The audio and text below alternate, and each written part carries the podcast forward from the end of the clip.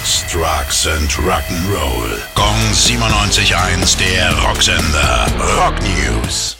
Ed Force One ist nicht mehr. Die Boeing 747 mit großem Iron Maiden Logo und Maskottchen Eddie auf dem Heck wurde ausrangiert. Die Band hatte in den letzten Jahren fast alle ihre Tourneen mit diesem Flieger bestritten, oft mit Sänger Bruce Dickinson selbst als Pilot. Jetzt wird der Jumbo eingemottet, weil er beschädigt ist, aus Umweltgründen und weil Iron Maiden nicht immer ein Flugzeug an der Backe haben wollen.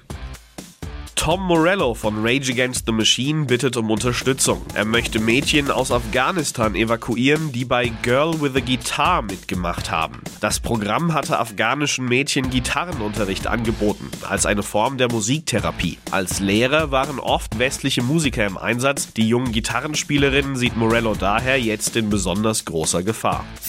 Gong 97.1, der Rocksender. Rock News. Sex, Drugs and Rock'n'Roll.